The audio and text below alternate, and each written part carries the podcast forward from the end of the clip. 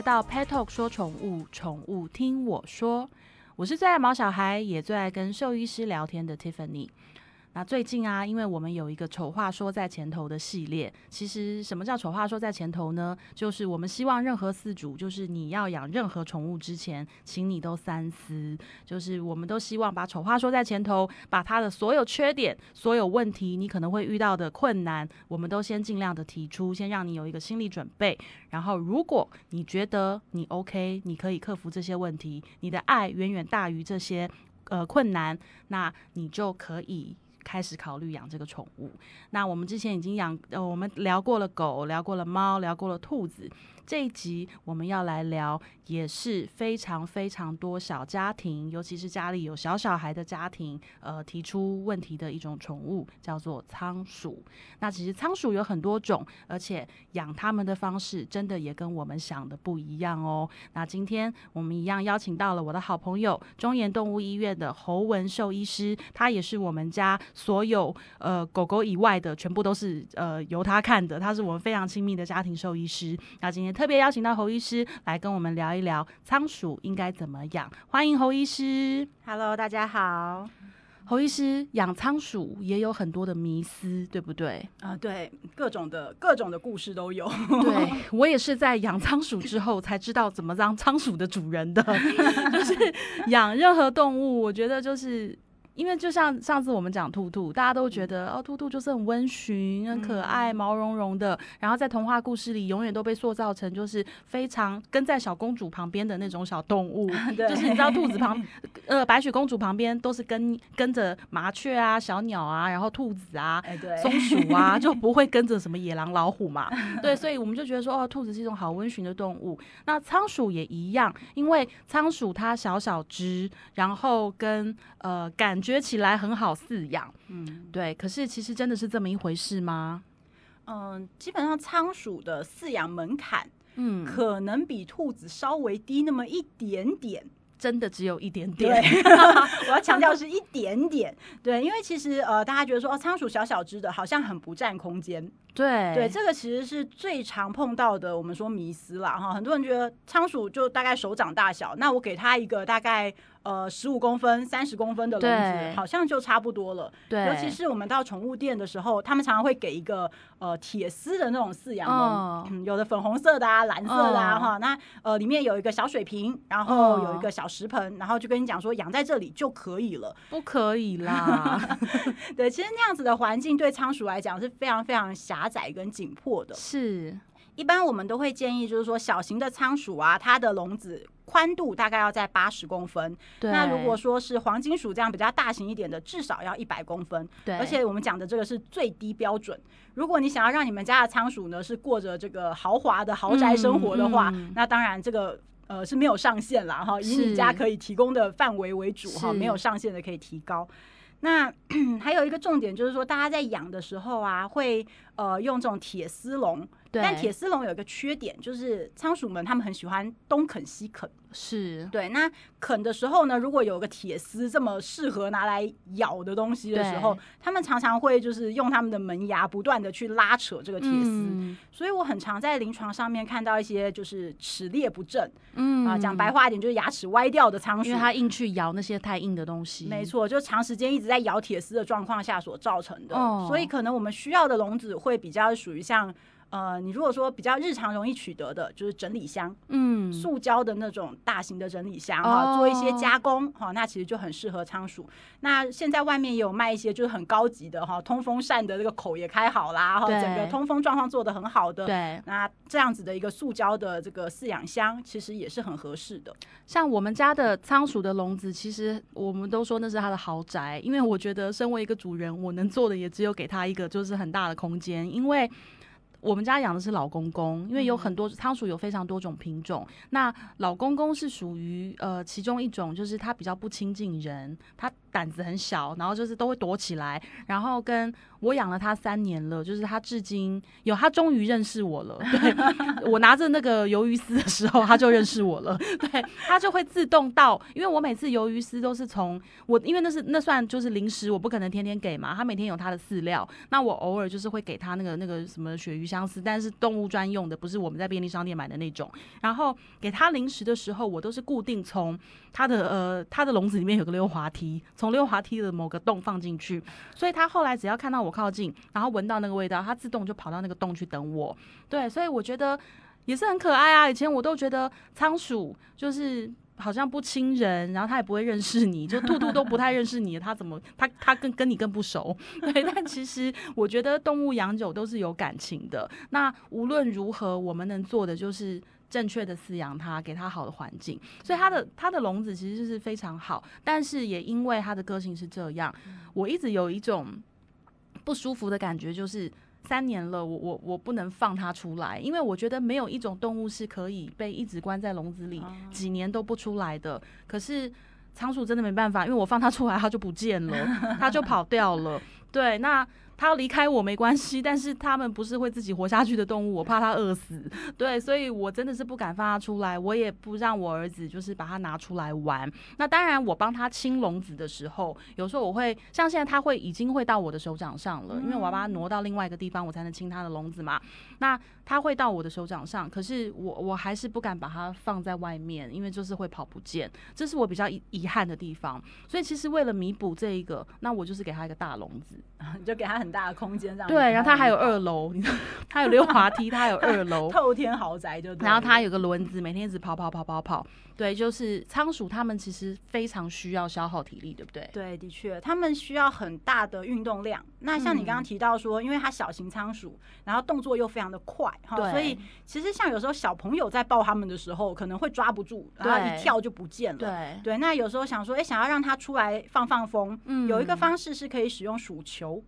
那是什么？一个塑胶球，然后它有一个开口，你可以把小仓鼠放进去，然后把这个开口关起来。那它至少在跑的时候，它人是在球里面的，就不会卡在一些就是你找不到它的地方，好像特技团这样。对对对，就是它走那个球的感觉。对，那如果说想要让它放出来走一走的话，鼠球是一个短时间可以去使用的一个方式。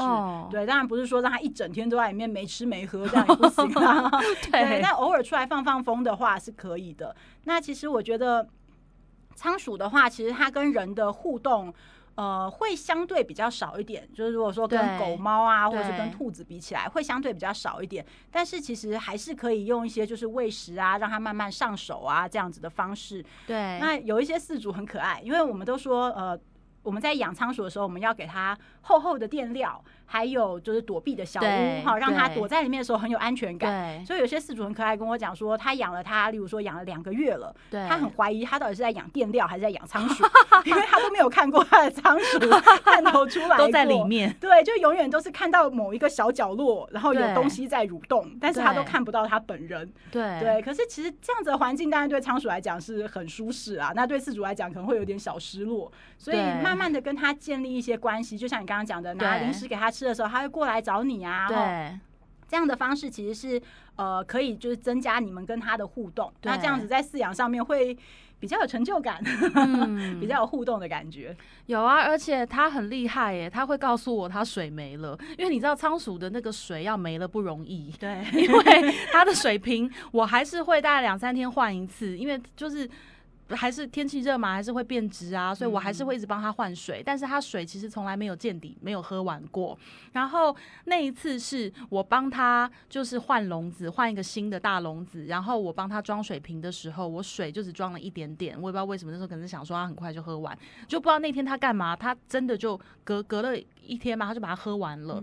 然后我其实那时候也有点紧张，我想说你为什么突然喝那么多水？后来想说哦，其实前一天我也没有加多少，可是。他就看到我，然后他我是去帮兔兔加草，因为他是兔兔的邻居，他住在我们兔子楼上。然后他看到我了，他就一直去抱着那个水瓶的那个猪猪，一直舔，一直舔，一直舔，然后就一直撞，一直 kitty 卡 kitty 卡 kitty 卡。我就看到哦，没水了。我说你好棒哦，你告诉妈妈没有水了耶，他真的蛮聪明的。对，然后我老公就说，对对对，你养了一只神鼠，恭喜你。我就说，你看大家都说鼠那老鼠这种不会跟你互动，我说有，他来告诉我没水。对，我说你好棒哦，这兔兔教你的吗？对，然后就是我觉得养这些小动物。虽然我真的不能像其他像狗狗可以抱啊，然后兔兔也可以抱啊，可是我不能抱它。但是我觉得看他们玩还是好疗愈哦。对，那像刚刚讲到水的部分了哈，那。呃，通常我们是建议每天哈去更换一下新鲜的水。是对。那还有一个重点是说，例如说像小型仓鼠，如果说你们的那个水瓶啊是滚珠型的，是啊，那那种我们有碰过几个比较难过的案例，就是他可能呃饲主换好水之后，没有去留意那个滚珠卡住了啊，他没有水喝。对，然后他力气又不够大，他推不动哈，然后就变成说明明看到瓶子里面有水，但是其实他们家的小朋友是在一个就是挨饿受受渴的状态哦。对，所以每次换完水之后，要记得去稍微碰一下，确定那滚珠是通畅的，或者是更好的一个方式，就是我们不要用滚珠的，是啊，有那种就是比较属于表面张力的，它是凸一个小水珠在表面，那它直接去舔就可以。那只是说像这样子的水瓶，它呃。汰换率比较高哈，只要它的那个橡胶头稍微有一点老化了，可能就会漏水，那可能就是饲主要比较小心的去注意这个部分。我们就换了两三次水瓶，然后经常要换的。对，然后就是像就是有时候会松脱，就会一直漏水。然后还有一种状况是，它可能里面那个水有矿物质会卡住啊，对，对，它就卡住就滚不动了。对，然后就像我刚刚讲，其实我我看到仓鼠，我都会一直觉得有点内疚，因为我们家就只有它不能出来玩，连手工都会出来玩了，连那个独角仙都出来，我就觉得就是它不出来玩。可是那毕竟是我们人的心态啦。那仓鼠真的会这么想吗？还是仓鼠会觉得你放我出来我就走喽，拜拜？基本上他们比较不会。自己找路回家啦，所以通常仓鼠如果在家里走丢的话，你就会看到饲主在家里的各处就是摆食物，然后希望引诱它出来。对，所以其实为了他们的安全，除非你已经做好万全的准备，是啊，像我们刚刚说，可能用鼠球啊这样的方式，你再放它出来。那之前常碰到的事情是，像你刚刚提到说要帮它换清理笼子的时候，有些饲主就拿了一个小纸盒，然后就把仓鼠放在里面，然后他就去清笼子了。那殊不知他们家的仓鼠就很会挖洞，然后一回来的时候就看。它纸纸盒旁边有一个洞，然后仓鼠本人也不见了。对，这种事情其实也很常发生，所以不见得要放他们出来，但是你要怎么样预防它不小心的跑掉？其实这个反而是比较困难的事情。我分享大家就是我每次要清笼子的时候，我怎么把它弄出来的？因为其实我根本抓不到它，它动作太快了，而且就是它很小，我怕我一个紧张，一个不小心我捏到它，我我也很害怕，所以我最后是拿那个。我儿子那个买麦当劳的那个中杯冰红茶的那个纸杯，我指的中杯冰红茶，我讲的就是那个高度，因为比较深，它没有那么容易马上出来。然后我就拿那个杯子进去，我在那个杯子里面丢那个鳕鱼丝，然后他就放一根鳕鱼，对，放半根 鳕鱼鳕鱼丝，然后我放进去，它就会闻闻味道进去，它就自己进去了。所以我们家这只还不错，因为它爱吃，用食物掉一掉还会出来，然后他就进了那个杯子。那进了那个杯子之后，因为那个杯子很。高，它没有那么容易跑出来，然后我就先把它关在里面，就是我就赶快清它笼子这样子，这是我用的方法。对，但因为他们都是爬墙高手，对，的确，那有时候呃，像四组。就是如果觉得仓鼠动作太快，哈，或者说你怕你在抓的时候不好去控制力道的话，那又或者是有些小仓鼠就是比较会咬人，它可能就是跟饲主不熟，可能会啃哦。那想要增加跟它互动的话，其实我会建议先准备一条小的毛巾哦。好，然后呢，你要抓它的时候，就先用毛巾把它整只盖住，盖住之后呢，再小心的把它就是整个可能会连着一点点的垫料哈，把它整只捧起来。是对，那捧起来之后，你再把它移动到另外一个地方，或者是你就可以这样抱着它，就是。是呃，跟他互动啊，就比较不会有不小心从手上逃脱的问题。我有一个很蠢的问题，就是我们刚刚聊到水啊，就是呃。它之前的那个滚珠瓶的那个头有点松脱，所以变成它舔一点点就会掉出很多水。然后有一天我就发现它的头湿了，就是那个水它是滴下来，它去喝水，然后就顺着它的头这样流下来，然后它的就是上半身几乎都是湿的。然后我很想抓它出来把它擦干，但是我根本抓不到它，它就自己在垫料里面窜个两三天。然后总总之它就一直窜，一直窜。然后我也是两三天，就是它都不出来。然后等到我再看到它的时候，它自己当然就干了。自然干，可是像养仓鼠这种动物啊，它有时候在笼子里面发生这些事情，或者是说它身上沾到那个吃的东西，像有时候我会给它水果干，那你知道水果干其实有时候它不是完全干的的时候，它还是会有点黏黏的那个，然后会弄到它身上。那仓鼠要怎么清理呀？还是它们自己就有自己自我清理的能力？呃，通常他们应该要自己清理啦，但是在我们人饲养的状况下，有很多小朋友就比较没有那么爱干净。哦，对，所以我会建议，就是像我刚刚讲说，如果你跟他的互动没有那么的熟悉的话，对，准备一条小毛巾把它包起来哈，然后把它抱出来之后，你准备一些呃，不管是用饮用水或者是生理食盐水，然后配合那个棉花棒，对，帮他去做一些轻呃局部的擦洗，这样是 OK 的。那或者是说你手边没有这些东西，你直接用婴儿用的那种湿纸巾，嗯，就是没有香。料没有酒精的哈，那局部去帮他擦洗，对，都是 OK 的。但是如果你要把它整只丢到水里面去再捞起来，那可能就会有很多其他的问题会出现。它也是一种不能。它能泡澡吗？不行，不太建议，它会死掉吧？主要来讲，第一个温差过大，是啊，就有点像我们自己冬天洗完澡，一走出浴室，那个那个冷的程度，你可以想象，它去泡完水，你再把它捞起来，它就要经历那样子的一个温差。再来就是他们很紧张，所以如果你要用吹风机去把它吹干，它可能那个温度还有那个声音就可以把它吓晕这样子。所以基本上我不建议把它整只弄得湿湿的，是啊，哪里弄脏了，我们就局部帮它擦一擦，弄干净就可以。那它。自己也很爱干净，你会看到他一天里面可能花了一半以上的时间，对，都在各种洗手、洗脸、洗脚，对，所以其实他们很爱干净，他们会把自己打理的很好。对，那个时候就是他弄到水，看起来有点有点狼狈，可是如果很想弄帮他，但是我帮不到，因为他就躲起来，就等他再出现的时候，哎，也都 say 都好了，就是自己弄得还不错。那我也很好奇，就是市面上有一种那种沐浴沙，嗯，那个是必要的吗？呃，其实鼠砂或者是沐浴沙这种啊，对于老公公鼠蛮有帮助，是因为老公公鼠他们的特色就呃，他们的皮肤有一个特质，就是比较容易分泌油脂。对对，所以如果没有在使用沐浴沙的时候，很容易结成一条一条的，就很像很久没洗，看起来比较邋遢这样。对 对，所以沐浴沙可以帮助他们去带走毛上面过多的油脂。是，但是其他的，例如说三线鼠啊，或是黄金鼠啊，其实他们对于沐浴沙的需求就没有那么的高。嗯，那甚至有一些小朋友是皮肤比较敏感的，他们用了沐浴沙。之后啊，可能就是皮肤红肿，甚至说碰到眼睛、碰到鼻子打喷嚏的啊，眼睛红肿的问题也很多。所以其实要看个体，有些个体不太适合使用。了解，所以还是要看状况啦，不是通通都一样，不是说他们都是仓鼠，所以他们就通通都一样。嗯，对，对不对？那侯医师，我想请问，他们会需要伴吗？一个人住不寂寞吗？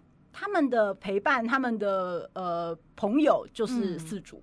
对，基本上我们不会建议就是两只或是多只仓鼠养在一个笼子里面。对，其实这是一个就是最近不管是爱鼠协会啊，还有很多兽医师们都在一直推广的一个概念哈。对，呃，仓鼠其实他们是地域性很强，而且他们就是对于同性的这个攻击力是比较。呃，比较积极的，是对，所以其实如果你把两只成年的，不管是公仓鼠或是两只成年的母仓鼠关在一起，啊，那打架啊，然后造成这个受伤的问题，其实是非常非常频繁的，而且可能会有一些无法无法弥补的后果出现。那有些人就说，哦，那一公一母可以吧？反正两只就不会打架。对，它不会打，它会一直生，一直生小孩。对，他们很会生，所以你可能就会面临，就是因为你知道一笼一鼠嘛，对不对？你就会面临你们家都是笼子，没有地方放的。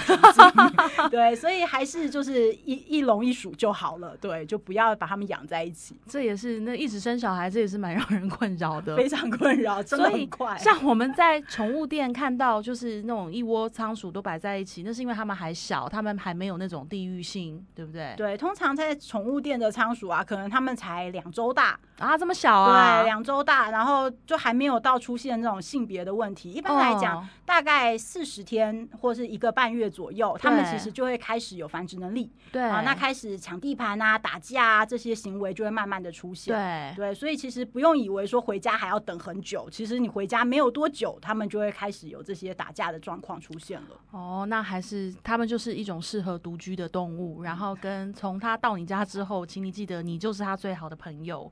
对，不要再那个试图的去用过多的想象力给他增加一些不必要的那个同伴，跟 让你自己变得很困扰。你会迎接到的不就是两只一直打架的，或者是生出一堆孩子的，我们都不想要。没错，没错。那我还想再请教侯医师，仓鼠的主食到底是什么啊？因为我觉得他们的食物好复杂哦。对，而且其实现在如果你到宠物店里面去看啊，就是琳琅满目。对啊，因为像兔子的就很简单，就是草跟饲料，然后顶多加一些零食。可是我发现他们的那种主食，那种一罐里面的，就是也是五颜六色，什么东西都有，什么葵瓜子各种都有，然后又有很多就是都标榜什么是给鼠吃的，譬如说水果干也有啦，什么那种呃压缩成的一颗一颗一颗的那种各种。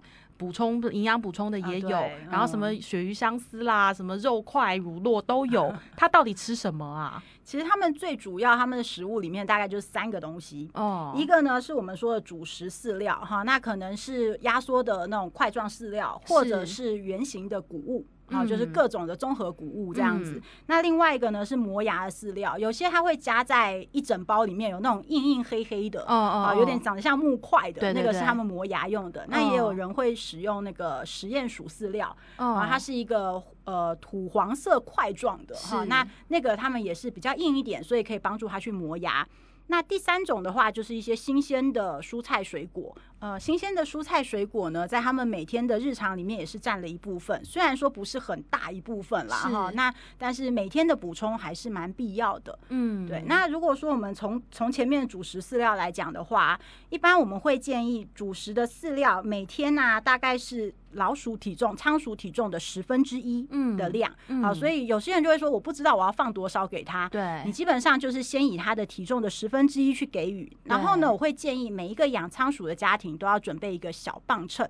哦，好，不管是那种电子的料理秤啊，哈，就是可以去称他体重的变化，因为其实他们的体重变化很快。对，他今天吃的东西够不够，有没有吃，营养状况怎么样，其实都是需要密切的靠这个小磅秤去做监控。对，所以准备一个小磅秤，你就会知道他每天吃的量是怎么样的。嗯，啊，那磨牙饲料的部分的话，也要把它算到热量里面去。嗯，有些人就说，哦，我主食饲料只给了这样，但是我磨牙饲料，我想说让他多磨牙，我给了很多，然后就越来越胖。想说我没有给很多啊，为什么越来越胖？就可能他的磨牙饲料吃的很开心这样子。好，那在那个新鲜蔬菜水果的话，呃，坊间有很多种说法。哦，好，那有一种说法是说，大概每天至少给仓鼠耳朵大小的量。对，那我自己的建议呢，通常我会说，我们就。看我们的拇指指甲的大小，我们一天大概就在这样子的量里面去做给予就好了。因为其实我们都知道，新鲜的水果或蔬菜其实是适口性最好的，对，讲白话就是最好吃的，对对。所以如果我们让它在食物里面占的比例太高的话，其实很容易养成他们挑食的问题。有哎，我们家就有，因为我们家就是因为有小孩子的关系，所以我们很爱吃水果，就水果很重要。然后像。呃，拔辣苹果这种都基本咖，嗯，然后就每一次就我就会顺便的给兔子一些，给仓鼠一些，然后有一段时间就是比较密集，几乎天天都给他，而且都是很甜的水果。哎呦，这个臭小孩不吃饲料喽。就他的饲料就是就不动了，就在那边，或者是他把它打翻，然后 就打翻到那个墓穴里面。我就说没有天天吃麦当劳这件事，baby，你要好好的吃饲料哦。对，所以他们也是就是很聪明，真的很聪明。对，你看他好像小小每天都不知道在忙什么，然后每天都活在自己的世界里，其实他都知道，而且他都在观察你哦。嗯，没错。那。呃，侯医师，如果今天要养仓鼠，你会给的最重要的建议，你觉得是什么？要养仓鼠的最重要的建议啊，嗯嗯，基本上还是一样，不能够因为他们的呃可以陪你的时间比较短，对啊，然后就。呃，东省西省啦，或者是说觉得随便养养就好啦，或者是觉得它只是一只老鼠，所以就是呃有得吃就吃，没得吃就算。对啊，其实他们还是一个小生命，所以你能不能够好好的照顾它这两到三年的时间啊？你要评估你自己的，不管是家里的状况、环境哈，然后其实还有一个，虽然讲起来很残酷，但是。经济状况也是一个考虑的重点，因为其实仓鼠我们也是建议要做结扎的哦。是有很多人说，哎，仓鼠这么小，应该没办法做结扎吧？但是其实，在我们自己就是在我看诊的过程中，我会发现，其实呃，尤其是母仓鼠，它们子宫卵巢发生病变的比率非常非常的高。是仓鼠本身就是非常容易长肿瘤的一种生物了，有时候我们都会说它根本就是肿瘤制造机。哇，你身上它身上看得到的器官都有长肿瘤的可能性。是，但是呢，女生来讲的话，子宫跟卵巢又是一个很大的危机点。嗯啊，不管是子宫的蓄脓啊，卵巢的这个肿瘤病变哈，或者是子宫本身的肿瘤病变，发生率都非常非常的高。是，那仓鼠的医疗费，说实话，跟狗猫比起来，应该是不遑多让啦哈，因为它们比较小只，然后呃，会看这些宠特别宠物的是呃那个兽医师又比较少，我觉得难度更高吧，那么小一个怎么看呢？怎么开刀啊？呃，开刀是一个很大的挑战，对，所以其实他们的医疗费并不会因为他们体型小而相相对的减少，反而是你也要准备一定的这个心理准备哈，还有荷包的准备，那才能够提供不管他们是在呃年轻的时候帮他们做结扎去预防未来的一些疾病，对，或者是他年纪大了的时候，你可能要面对他的一些疾病的治疗，是对，这些其实都是要先想好，我们再开始去。照顾这样子的一个动物，我觉得其实我们还算蛮幸运的，就是我们家的仓鼠它也都是还蛮健康的，然后跟它看起来都没什么问题。可是我最近其实他，我我一开始今天一看到侯医师，我就跟他说怎么办，我有点难过。我说 因为他的生命已经开始倒数了，因为一般仓鼠的寿命大概是两年到三年嘛，对，那他现在已经是已经过第三年了，所以他其实已经算鼠瑞了，对不对？老老鼠，对，他是老老鼠，对，他年纪有点大。那我也开始感觉到他有点不同，因为他还是每天跑来跑去，还是很忙，然后吃东西也正常，都都吃都一样，但是。呃，像像我拿零食，他还是会到零食口等我。可是他跑轮子的次数越来越少。他以前就是一天大概我觉得要来个八十回合，他现在大概退化到二十回合。比较多的时间是在那个里面，就是笼子里面，因为我有给他买很多那种钻来钻去的，他还是会在平面钻来钻去。可是我发现他越来越少到立体面，然后越来越少到二楼，就是他的他的房子有二楼，对他就是我感觉到他的不一样。那其实已经在倒数了。其实仓鼠它们年纪大的时候，其实跟我们人一样，它们也会有一些关节退化的问题。嗯，对，所以包括你刚刚讲到它跑滚轮啊，或者是爬上二楼啊，这些比较耗费体力，或者是需要就是用到比较多关节力量的，对它来讲可能会开始越来越辛苦。嗯，对，所以有时候。呃，当然年轻的时候住豪宅啊，一二三层随便跑，当然没有问题。但可能年纪越来越大了，他如果不太能够上二楼的时候，我们就要把他的豪宅去做一些变化变化了。对对，像他现在都待在一楼，对，然后但还是一样，蛮庆幸的是他还是一样很忙，对。那我就觉得，反正有动就是好事。对对啊，那当然就是它的生命在倒数，因为毕竟没办法，一只仓鼠的寿命就是这么短。那我最近也是在开始给我儿子做心理建设，就是也许有一天他就要上天堂，也许有一天他就拜拜了。然后我儿子他其实现在他是蛮抗拒跟我讨论这件事，但你抗拒归抗拒，我还是要跟你说，对啊。然后他就说，他就。呃，我就跟他讲说，我就说那那个仓鼠如果走啦，我就说我们就要，我们现在要对他好一点，因为他很老了，他是名副其实的老公公，嗯，对，所以我们要对他好一点啊。然后就是你拿他笼子来跟他玩的时候，你要轻一点，因为他年纪大了。我觉得这些生命教育跟这些呃，让小孩子就是经过这一段，我其实觉得这还是很可贵的。对，其实仓鼠，我觉得其实呃，相较于其他动物，就是呃，寿命可能都会到好就几十年或者是十年左右的这些，可能小朋友不会那么快的去面临到就是动物离开的这件事情。但是仓鼠其实是一个在，尤其在教育教育小朋友们面临就是动物离开死亡的这件事情的时候，其实仓鼠是一个。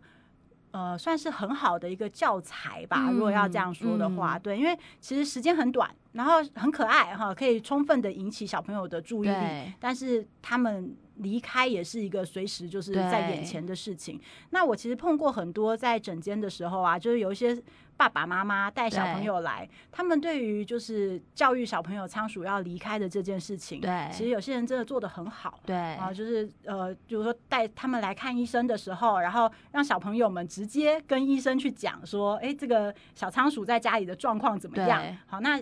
呃，小仓鼠的状况，小朋友有没有观察到？啊，那我们在询问的时候，我们就知道说，哎，其实这个父母有要求哦，就是在家里的时候，不是爸爸妈妈在顾而已哦，哈，就是小朋友也有在照顾仓鼠。然后包括到他们老了要离开了，那这个过程中他们的一些感受啊，哈，有没有陪伴他这一段？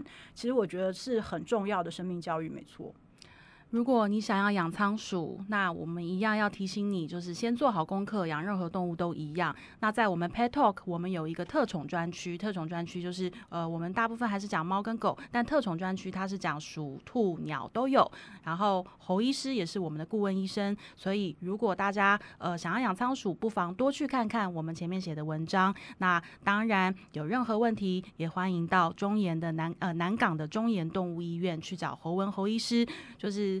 他非常厉害，我还要再重申一次，因为我们家真的就是除了狗之外，什么都是他看的。我觉得能有这么多的知识，然后跟他对小动物非常非常有耐心，即便是对爬虫，他都是轻声细语，然后跟他好好的讲话，对，跟他说你好乖，你赶快把蟋蟀吃掉，这样你才会那个营养均衡。对我就觉得他是一位非常不错的医师。所以我们知道很多小朋友就是要养养宠物，其实都会从爬虫啊、鼠兔这种入门款跟小小的这种开始养，那可是相对的，他们跟我们想的不一样，一定要找兽医师好好咨询。那今天我们非常谢谢侯医师，也请大家有问题欢迎呃随时跟我们联络。那今天我们就到这里喽，我们下次再见，拜拜，拜拜。